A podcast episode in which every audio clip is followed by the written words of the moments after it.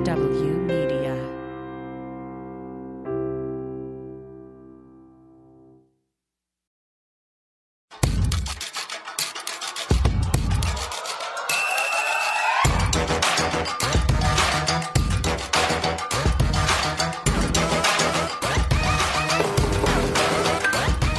Welcome to Feminist Buzzkills Live, the show that was as excited as usual to see this year's Super Bowl halftime satanic ritual.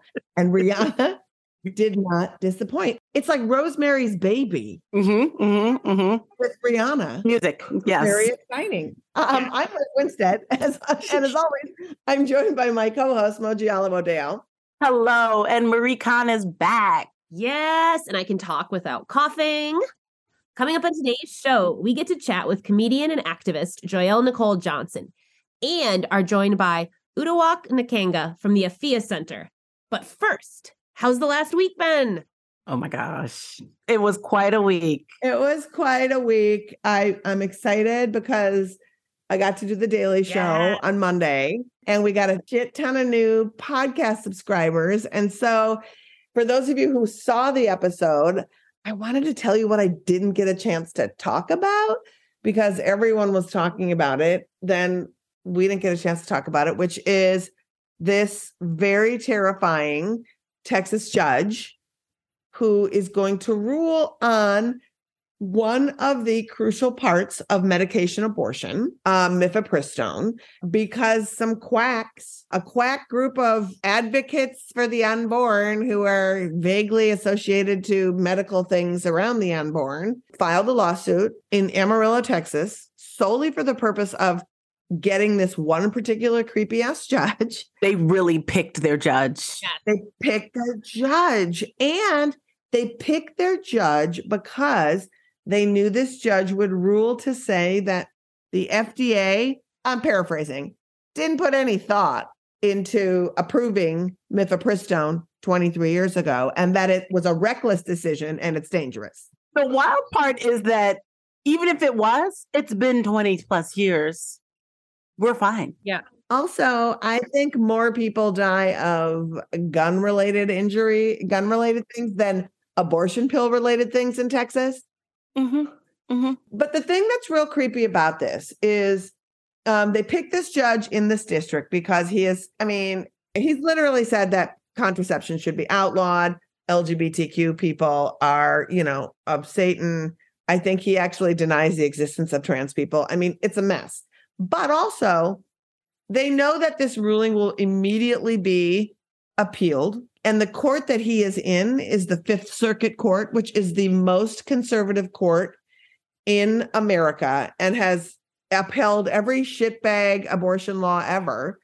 And then the only respite we have is the current Supreme Court. Oh, we can trust them. We can fully trust them to make reasonable, measured decisions Yeah. on abortion. It's pretty scary. And it's really important that y'all pay attention to what's happening here because they are coming up with any kind of way that they can do it. And if you just want to be mad at Josh Hawley even further, Josh Hawley's wife is the lead attorney for the anti abortion people. And that got my goat. So then I was like, okay, who are these people?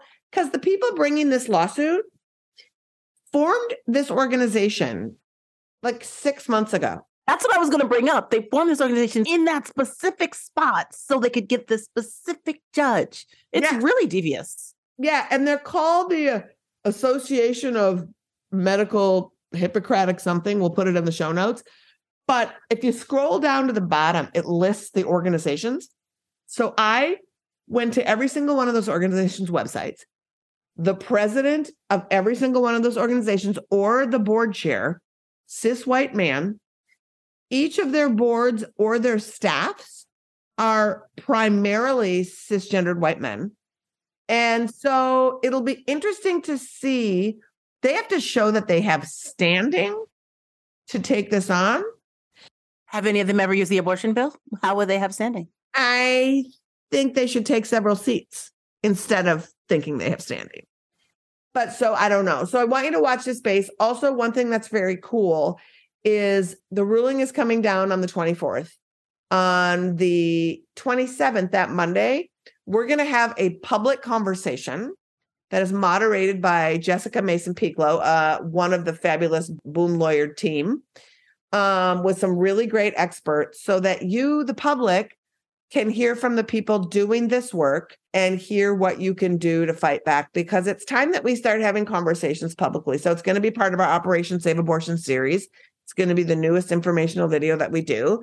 So check this space and go to operationsaveabortion.com to get all the details where you can sign up to watch and stuff like that. But I just wanted to let folks know and give people a heads up and give y'all a heads up. But I can't stay on the podcast. I have to go because I'm in Florida right now. Because, yeah, I came here willingly to do a super cool conference. Liz, we are fully going to miss you. Yes. But I'm going to peel off. But you have such a great show. Y'all hold it down. To all you who came and joined us from Daily Show this week, welcome.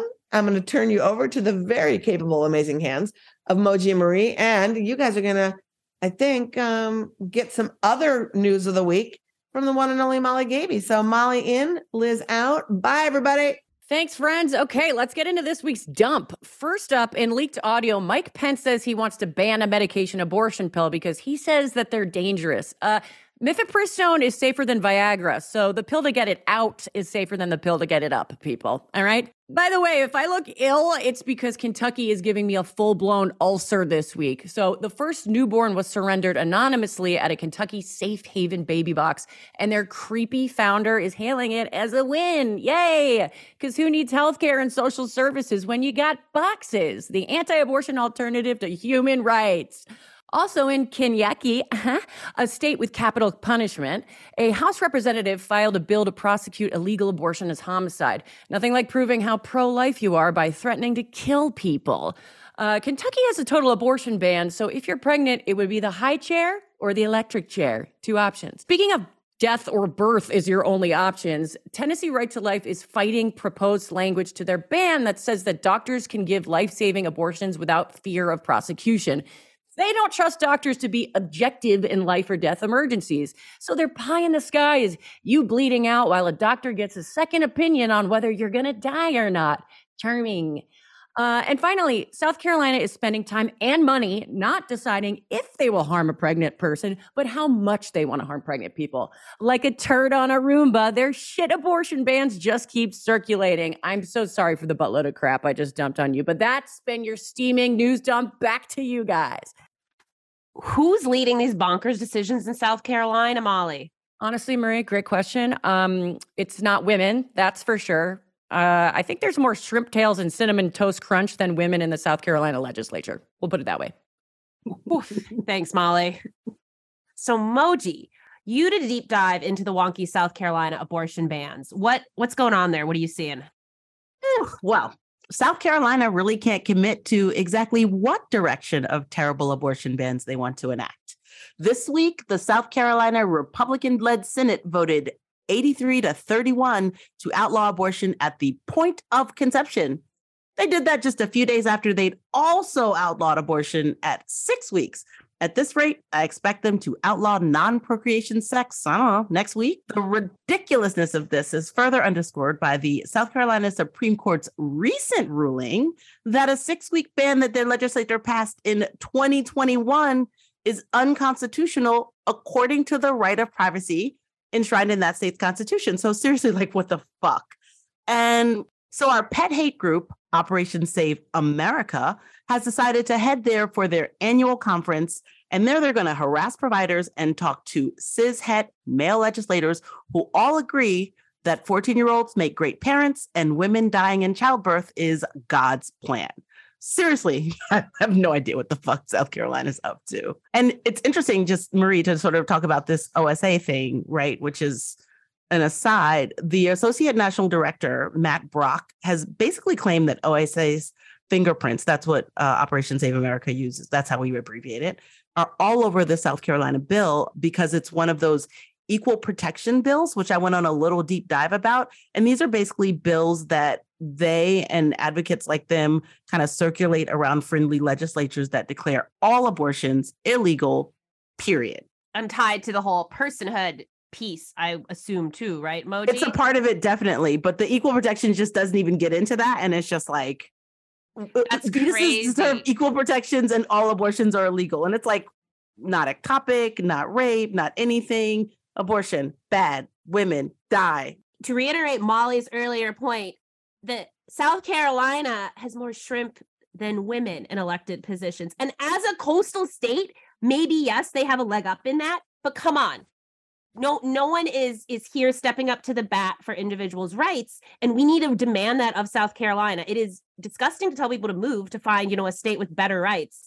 We have to sit here and we have to oppose what these men are opposing, rape and incest exceptions, and we have to say trust physicians to to know what their patients need.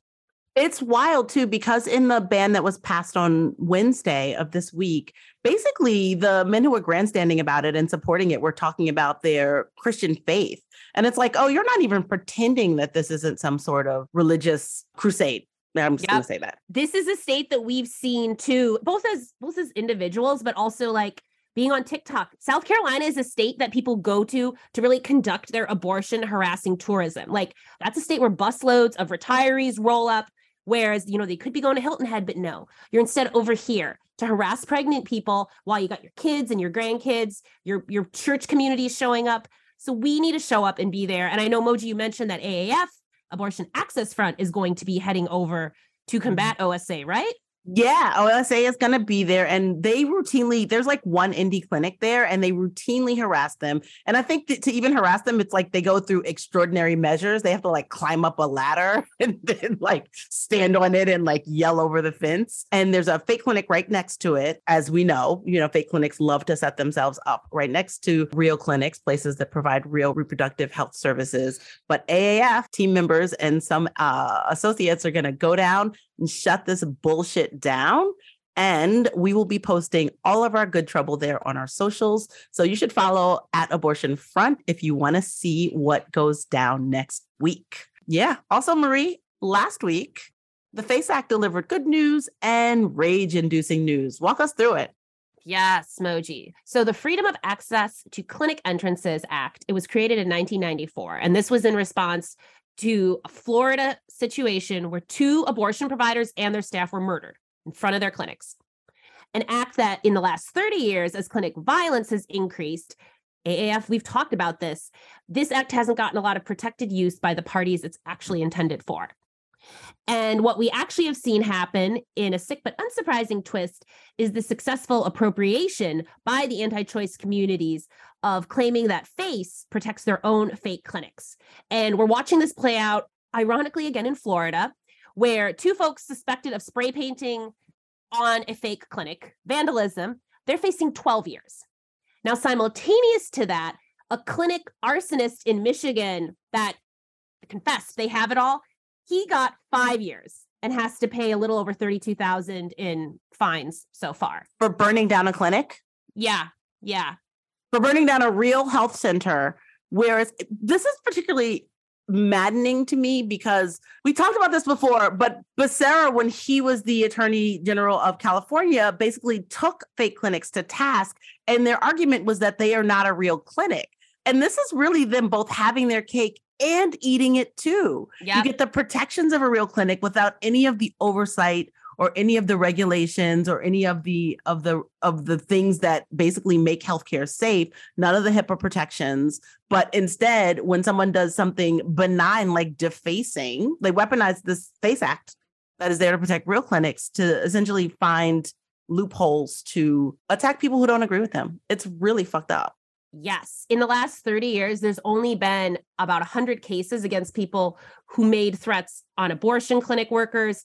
Arson is a common tactic people use, shooting attacks, physical blockades, all of these things occur. And only a handful of those instances have actually gotten to utilize FACE as a tool. And I think we should also acknowledge how this legislation sprang from very targeted violence, murder of medical providers, which are real people, real human beings that died. But when the other side has mild vandalism occur, that's when the alarms get sounded. this current house remember they like they got they they go on about inflation they go on about whatever they want to do for people Mhm. they finally pick a speaker after 40 days and 40 nights and then the first thing they do is say that fake clinics get face protections like Look at Moji out there pretending you understand Lent better than the rest of us. Yeah, party, property over people. This is on brand. On brand. Oh, all right. Well, folks, as a reminder, these stories will be in the show notes. And as always, the most up to the minute resource on accessing abortion care and funding for your care is ineedana.com. And now it's time for our first podcast this week. Moji. Oh my God. I am so excited to welcome political content creator, former Texas state candidate, author, and policy associate at the Afiya Center in Texas, Uduak Nakanga. Uduak, thank you for joining us on the pod. Welcome. Thank you for having me. We are pretty excited to have you on the pod, actually. Super excited. Loved reading about you. Can you tell our listeners about the work that the Afiya Center does? So my name is Uduak Nakanga. I work on policy on behalf of the Afiya Center. So we are currently the first and only Black-led RJ Center in uh, North Texas. Essentially what we do at the Afiya Center, we prioritize transforming the lives of Black women and girls in North Texas. Although we are nationally recognized, we are based in Dallas, specifically South Oak Cliff area. And yeah, that's pretty much what we do as a whole. It's just prioritizing policy, community outreach, everything that kind of like involves Black women and girls. How do you do this work in Texas? That's a good question. So, um, with Texas being Texas, as you know, there is a lot of obstacles in front of us.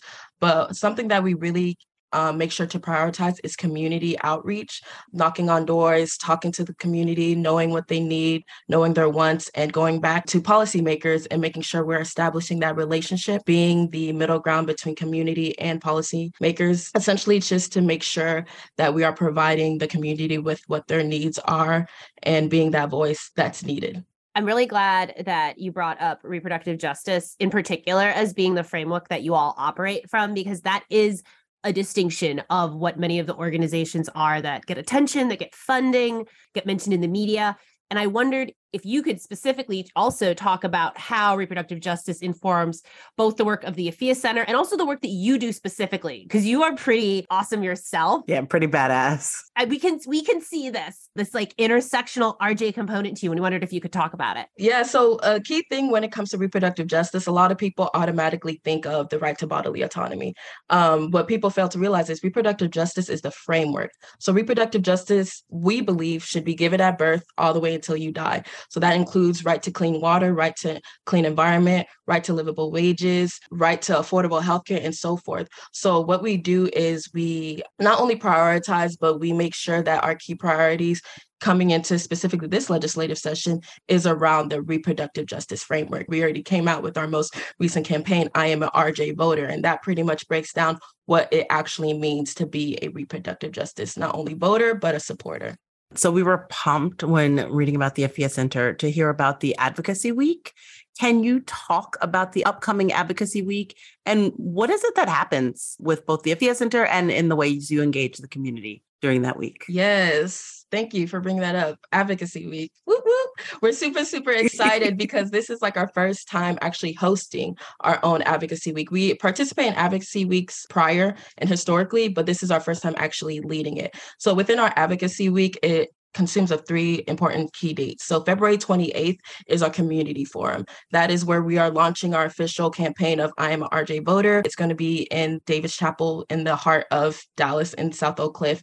Um, we're inviting the community come to learn more about what it means to be an RJ voter. We'll have a panel and within that panel we have a representative within each program of the Afiya Center that includes our HIV program, our birth justice, community outreach and policy. And we're pretty much engaging the community community and what it means to be an RJ voter in the lens of each program that we have under the Afiya Center. Uh, March 1st, which would be Wednesday, that is advocacy training. So that is a full day of training everyone that we're bringing to Austin, which would be March 2nd, the actual advocacy day. We're just training them the ins and outs of legislation, the materials that they need, RJ 101, what is advocacy day, policy overview. We'll even have breakout groups, allowing them to engage in what they will be engaging in the following day. So that's pretty much what our advocacy week entails. We're super, super excited. So much work has gone behind this, and we're excited at this point. it sounds incredible. How do you get the community to come out? Like, what are the things you're doing to get people to to show up and be engaged i feel like a lot of people hear about advocacy and kind of want to be engaged but don't necessarily know where to start or or just how to do it like how do you get everyone to show up yeah, so that's a good question because it is around this time. I will say it's harder to get people more excited around the conversation, mainly because a lot of people are losing faith in not necessarily not only system, but just the topic at hand. They're just like, I I don't know what to do at this point. So what we do is we try to utilize social media for one, um, utilizing it to max capacity and reaching folks within the area to get them out, keep them engaged, and so forth. Two is re- utilizing our partners, like for example this beautiful podcast. And thank you again for even inviting us. Just making sure we're connecting with our partners and getting people more involved in the conversation and engaging them in the process as well. It is not as easy as it may seem. It's very hard, but it's not impossible. It's just mainly just emphasizing taking one step at a time, um, meeting people where they're at, allowing them to come in. The, another key thing within this conversation, a lot of people feel as if they need to have prior knowledge when it comes to engaging with reproductive justice, policy work, community work, and so forth. We meet you where you're at. And I think that's a key thing too with keeping people engaged. Just informing them that you don't have to have a, B, and C. Like you don't have to have all the knowledge, know all the right and wrong answers. Just come in and we'll we'll take care of the rest. One of the most I'm sorry, Marie, that I'm jumping in, but one of the most inspiring things that I heard you say, you said um, positions of power should be used as avenues for equity, and that should be the basis for representative politics. Mm. How does Advocacy Week? I think it's obvious, but I'd just love to hear you say, how does Advocacy Week help work towards that goal? 100%. So I think um, with Advocacy Week, and how it helps for us to work towards that goal is that we like i stated before we're allowing the people in the community to represent the community. We're bringing people from the community and building that connection with people in positions of power to understand um, what they need, what they want. And I think a key priority with legislation and creating policy and bills is that people forget they are public servants. You get paid to represent me, you get paid to represent you, you get paid to represent the community. So if you're getting paid to do this job, you need to make sure that you're listening to the people that you are representing. So I think with Advocacy Week, we want to make sure that the women we bring in, we implement the power that they have within themselves to be able to represent themselves, for them to understand the power behind their and be able to not only engage with legislative, but learn the process because it's not often that you see 50 Black women at the state capitol at once. So, what we're doing right now is it's history in the making. Like, I hate to boost this, but you know, it's history in the making. no, I think you need to boost it so people know, like, show up and be a part of history. Yes. yeah. Well, and it's a space and an environment that, like, yes, people are being forced into because of racism, white supremacy, but the fact that like people can actually take this, like, you can center yourselves, For sure. like, it's it's amazing and historical, and more people like I know y'all are based in Texas, but you talked about the international like reach and impact of the Afiya Center. Like this this is definitely something for people that are thinking and listening, you know, how to get activated in ways. Like these types of actions that are centering the folks that should be listened to are so important and could be that that is something that easily folks in other states and other communities could do. For sure. Uh, i think another key thing is that a lot of people feel like um, they have to be in texas or be based in dallas to support. There's other ways to support. I just found out like only i think it's 6% of our following is based in dallas. So that just goes to show the vast variety of impact that the afiya center is having nationwide. That is amazing. Like i'm based in the midwest and i've, I've heard of you all like we, we've definitely heard of you and looked at your work and like toolkits and how you all model oh, things oh, wow. for other midwestern communities. Like y'all are like a known recognized force. That means a lot. That means a lot. It, it reassures us that the work we're doing it's paying off that that the impact is there.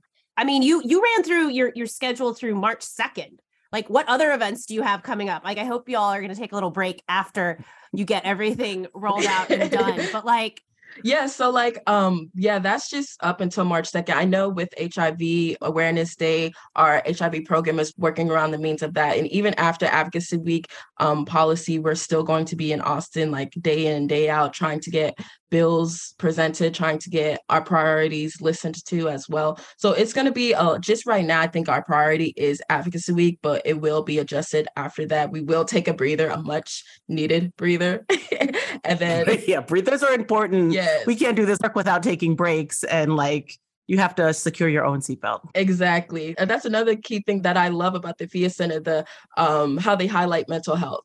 Because this is the first place that I've actually engaged into where mental health was actually prioritized. So we understand like the importance of the work, but we also have to sometimes take a step back and realize, hey, the work is always going to be there. Make sure you're good, you know? That's truly important. Can you just, I'm, I'm just backtracking a tiny bit.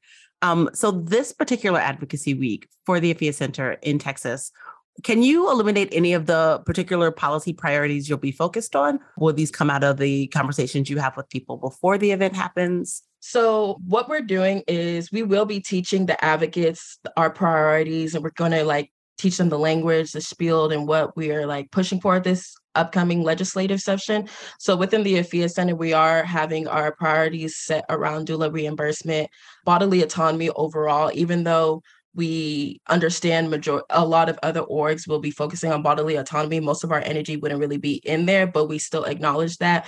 Hiv experiences a lot of times hiv experiences get swept under the rug. A lot of people don't even start conversations around that. So that's a key priority as well. And also voter disenfranchisement, because none of this can happen if we don't even solidify not only like our right to vote, but also protecting the right to vote. So those are our main priorities. I know there's been bills whether um, around specifically like doula reimbursement. There's been bills that's been presented like HB 852, HB 663, HB 465, all in which that surrounds itself around doula reimbursement the same thing with HIV experiences as well. So those are pretty much our priorities.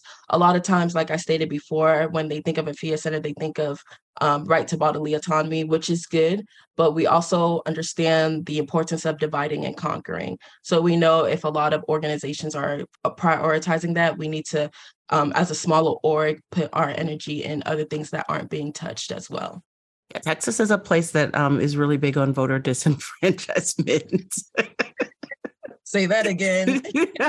like it's uh I feel like a lot of terrible voter disenfranchisement sort of starts in Texas and then it just like explodes out into other parts. Texas really is the training ground for a lot of crap. Yes, it's it's really sad and unfortunate. So you are incredibly young and you ran for office in probably one of the tougher states to run in.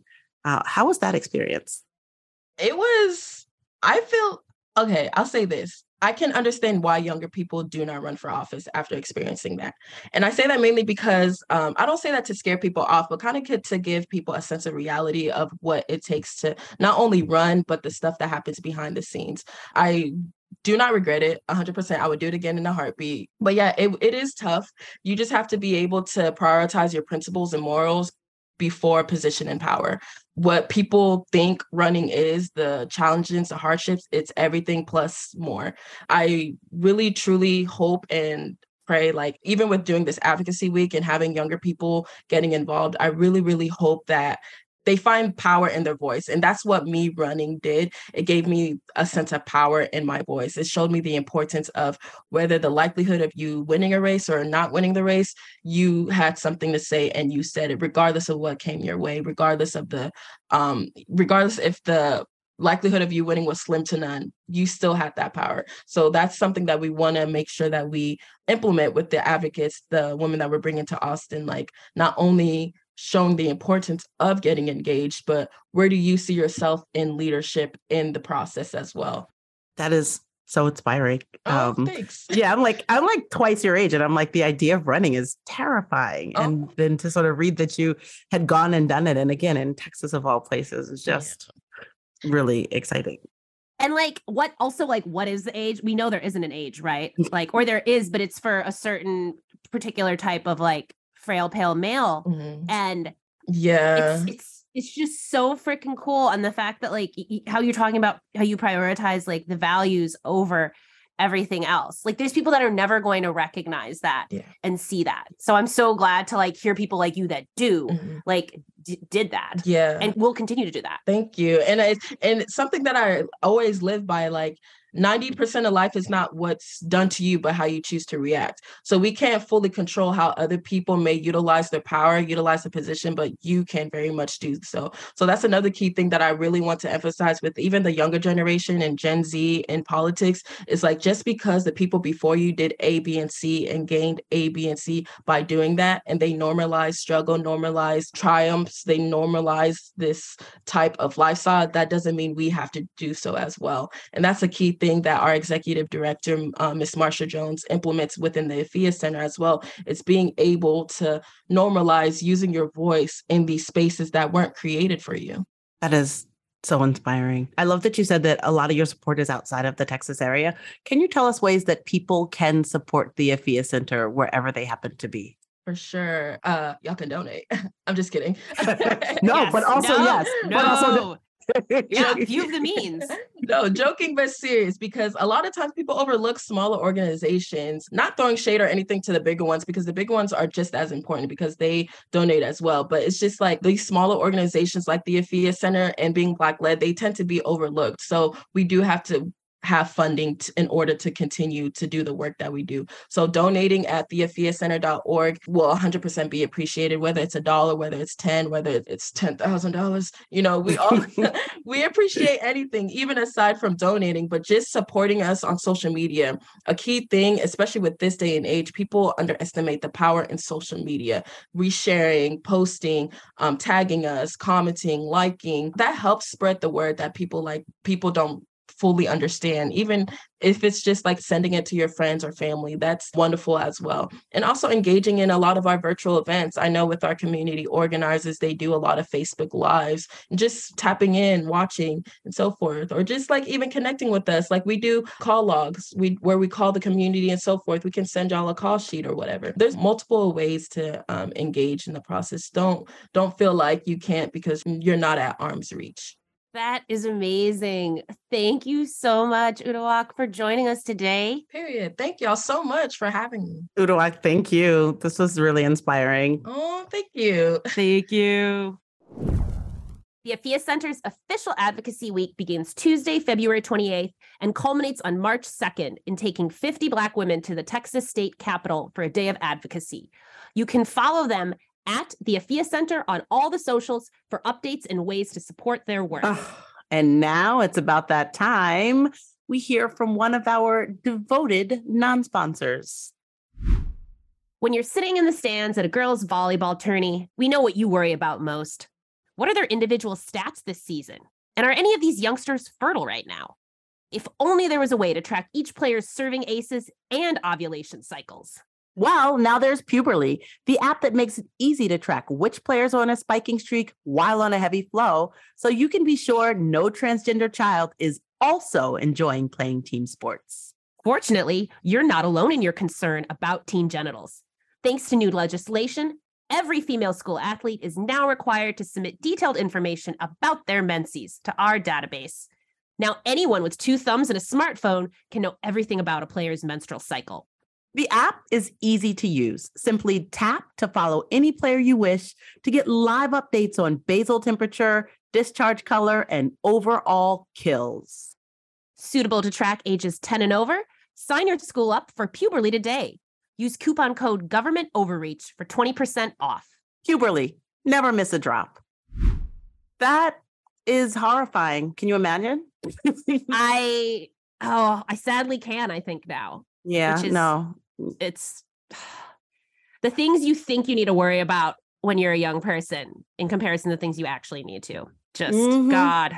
Well, I am so excited to pivot from that and welcome our next guest, comedian, writer, and Abortion Access Front OG and a board member, Joyelle Nicole Johnson. Welcome, Joyelle. Welcome, Joyelle. So good to see you. Oh, so good to see both of you. We all look so very moisturized. Dude, I we like to keep it a little moisturized here at uh, AAF. Yay. Oh, I'm especially excited you're here because Moji and I, we like to remind everyone listening that we got to be at the taping of Lovejoy.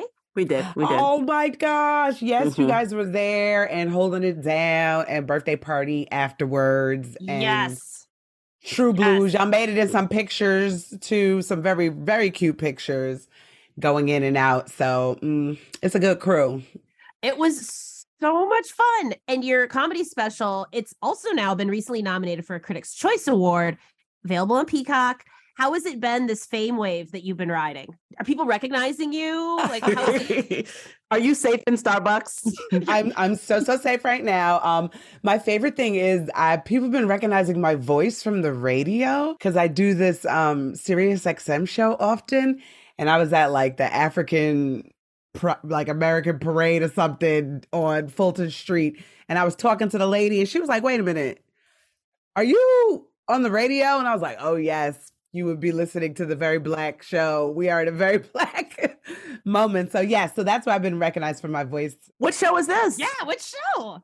Oh, Urban View, Karen Hunter and Clay Cane. So Urban View's channel 126 on Sirius, and it's Talk That Empowers, and they just talk about a whole bunch of bliggity black stuff. We do black trivia, we, like Black History Month, all that stuff. Black History Months every day. Every day is Kwanzaa. I was gonna say, so this month you just talk in February. What are you saying?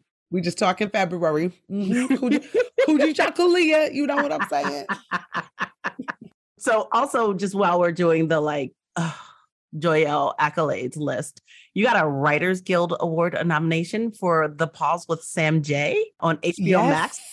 Come on, tell us about this show too. Like we know you're a stand-up comic, but what is this writing room shit you're doing? Like, is that an easy transition? Is that an easy? It's really not because the thing about writers' room is are you gotta not be scared to pitch. And I realized, oh wow, I'm scared to pitch. like it's always a new level of things to be nervous about. It's not it's not as if the stage wasn't scary enough. Then I'm like, "Oh, wait a minute. This is just eight other comedians and comedians are mean." so like making comics laugh is almost impossible. So you'd be like, "I I I was wondering if if she could please do this in the scene." I just hope people aren't like, "Shut up, bitch." You know, it's like really really cutthroat. But I got through that with the help of my therapist, and we got nominated for a I know. I'm like, oh, you you're you're a writer though now. Like you have a award that you're nominated for. This is pretty fantastic. Most importantly, uh, WGA insurance. That's what we really shout out yes. to one of the guilds with the best insurance. Nice. So I guess yeah, I guess a writer room is just a jury of your peers while you're saying shit. Yes. Is there anything that you were particularly scared to pitch that has gotten like that everyone was like, "Oh shit, Joyelle, you are inspired. That was incredible." I don't I don't remember cuz it was like once you got into the groove of it, it was a 13 week room and like the first week was like when you're real nervous, but then everybody starts to get into a groove and you're pitching stuff back and forth. So I think it was just a lot of laughter. I just remember a whole lot of laughter specifically. Um not any of the specific pitches that I had, but I was just like running through it. And it's my kind of humor, you know, we're just being silly. we, we're just grown, silly adults. So not only are you a writer, yeah. you were you were just in Hustler magazine in October. And we love so y'all like again, this is a situation. Read it for the content and the pictures. Like, yes. you talk about abortion. Hey, how did that happen? Like how how how did you manifest this?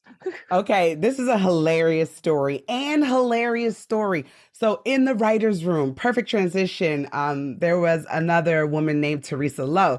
Teresa is from Taiwan. Shout out to Taiwan. That's my man. Is half Taiwanese. We lean yes! into that part. yes.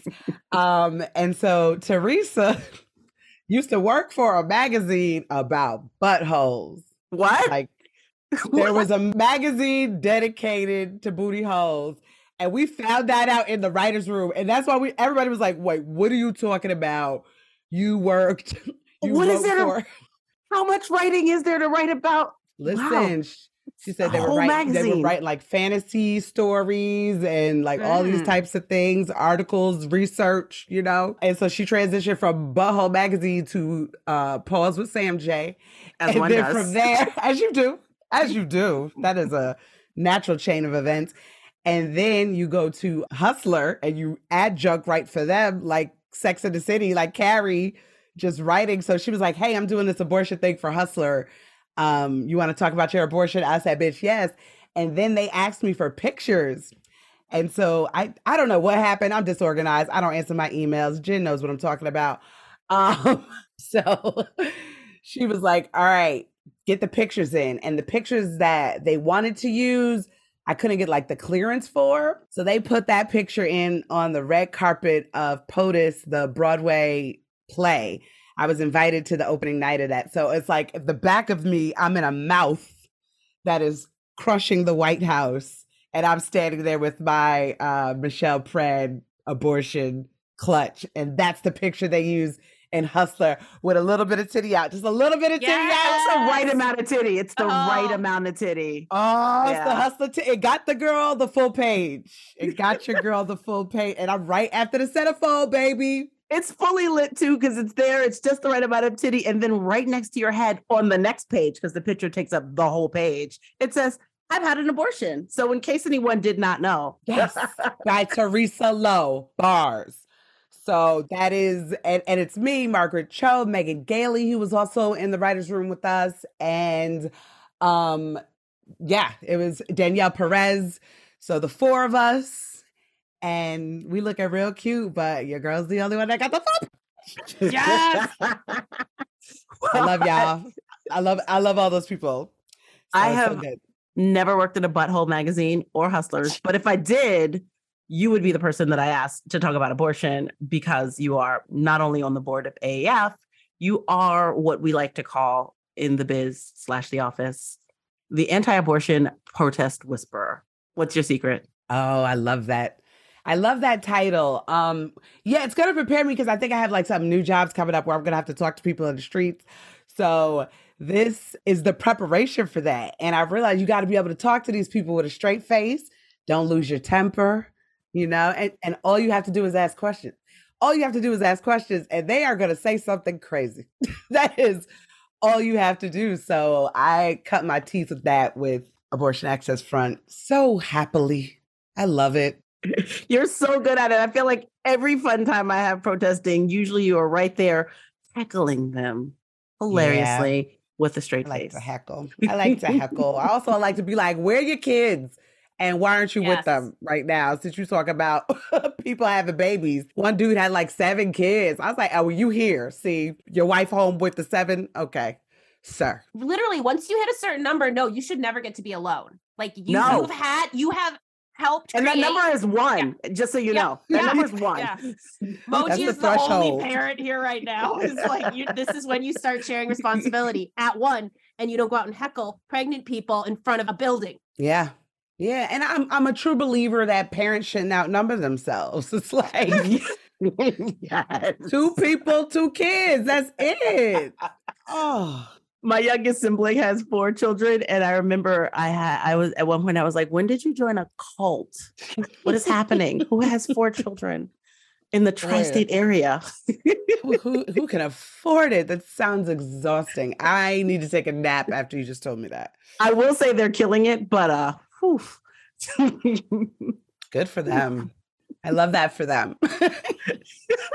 you have been on tour with AF pretty much literally every freaking tour we've done. And again, that's probably why you're on our board beyond your like excellence and etc. You have any memorable memories of touring with AF besides the incredible protesting? Obviously, we do. I honestly can just be sentimental about going to the clinics and doing the the volunteer work. I really enjoyed that so much like painting a fence, something that's just such a simple thing. You know, you paint a fence, nobody's thinking that's going to affect anyone's life and you just realize these clinics can't get people to come paint their fences. They obviously can't get professionals if they are getting Joyelle Johnson to do it. But listen, I painted the hell out of a fence. Um, you know, we in the rain, we were digging plants um in the rain. I forget what city that was. It, it was one of them red cities. We were out there in the pouring rain digging holes to put plants and trees in uh, that he, we had gone to purchase for this clinic just so they could be in between them and the protesters, like planting trees so that, Ooh, one time we we planted a prickly bush, uh, right, right It's an aggressive plant. oh, just like a little prickly bush right outside where the the limit, legal limit for the protesters to stand was. That was fun for me. I might have chose it. That's on brand. Yes. what is bringing you joy these days? And we mean this question seriously because like stuff has been hard for everybody. But you just said Valentine's Day. You referenced having a great partner. Yeah, what's making Joyelle happy? Nothing to do with him, but um, no. I love him so much. We also I'm like, love we love him too. He's great. He's great. He's great. But This is our that- Your Man Appreciation Team, just so you know. Oh yes, he he just um got a plant delivered today, and that was like my bouquet of flowers because he knows I'm more of a plant person than a flowers person. So I got my Valentine flower plant, is and it's an easy plant, so you know I won't kill it. So that's making me happy. We got two plants in the house now. Those are my babies, and I just purchased from the Andre Leon Talley Christie's auction. I just got a bag with his initials on it. It's bright red and it is going to be displayed in my house just to just think of, you know, luxury. So I have an Andre Leon Talley Oh. bag that I just purchased today. I bid on the Keith Haring plates and I got outbid really quickly. I got outbid. Quickly.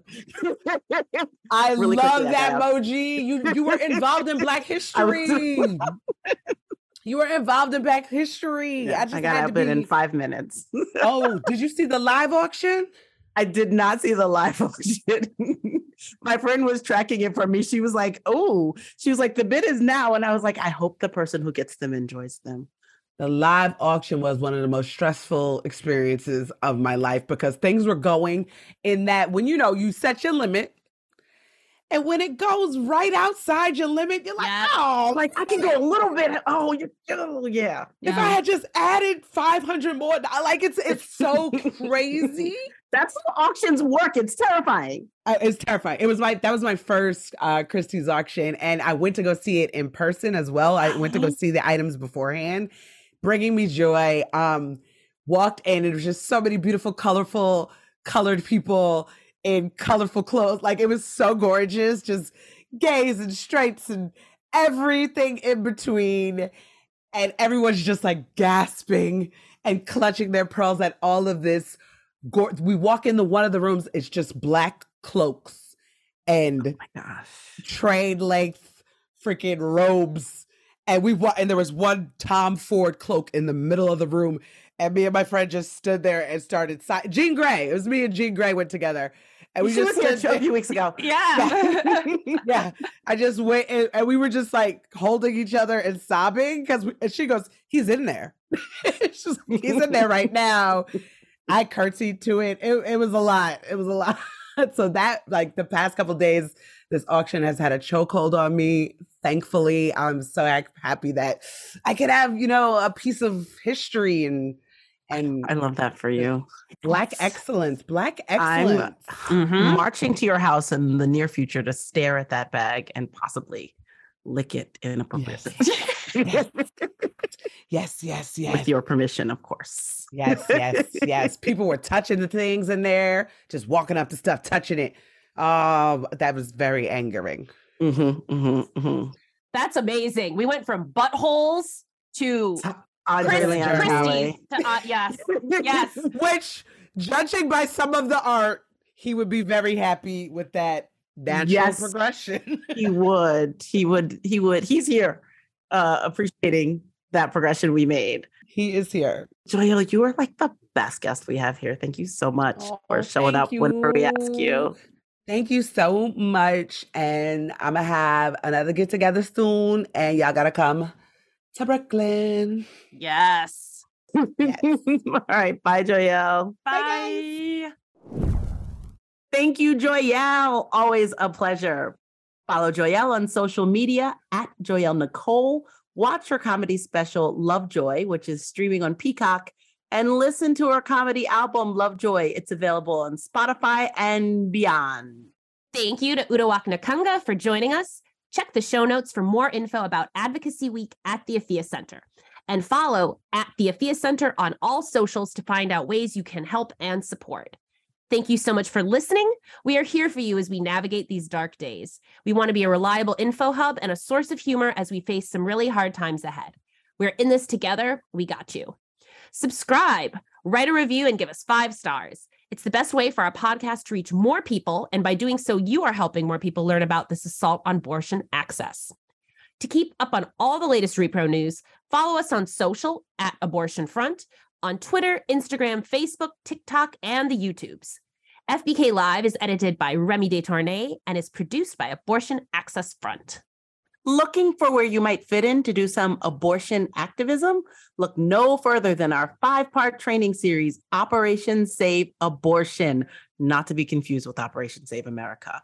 It's available in video and podcast form. Gather friends, watch or listen together, and follow the activity guide for a full experience. Details on the series are at operationsaveabortion.com. And make sure you check out the activist calendar as well, which is chock full of local and national actions and educational opportunities. Looking for some action, like to be part of the solution action? Abortion Access Front is hosting a webinar on the medication abortion lawsuit that could make abortion even more inaccessible no matter what state you live in. Join us on Monday, February 27th at 6:30 p.m. Eastern. Sign up at aafront.org/miffy. Are you in Los Angeles February 23rd? Get tickets to v. Wade at the Lodge Room. Helen Hong puts a lineup of the funniest cishet dudes who give a fuck about abortion to work raising money for abortion. Get your tickets at aafront.org slash v. Wade. And we're dark next week, but make sure to tune in on March 3rd for our special v. Wade episode where Liz will talk to these guys about why they support abortion. And lastly, join our Patreon. You'll support great content and get cool FBK merch and experiences. All pledges support this pod and all our activism at Abortion Access Front. Pledge at patreon.com slash feminist buzzkills. We leave you with Garbage Pail Kid left out in the sun too long, Tucker Carlson out here showing his whole ass while losing his mind over a lapel pin? Now, let's set aside the politics and ask an honest question. Who loves abortion? Honestly, who loves abortion? Maybe you think abortion should be legal, but do you love abortion? Do you think abortion is a wonderful, affirming act you feel so proud of? You brag about it with jewelry? If you feel that way, you should know that you are not defending a medical procedure. You wouldn't say that about an appendectomy. No. You are promoting an ancient religious rite called human sacrifice. Feminist Buzzkills Live, the podcast from Abortion Access Front. When BS is poppin', we pop off. New episodes drop Friday. If you want to support our podcast and all the work of Abortion Access Front, like, subscribe, and join our Patreon at patreon.com slash feministbuzzkills.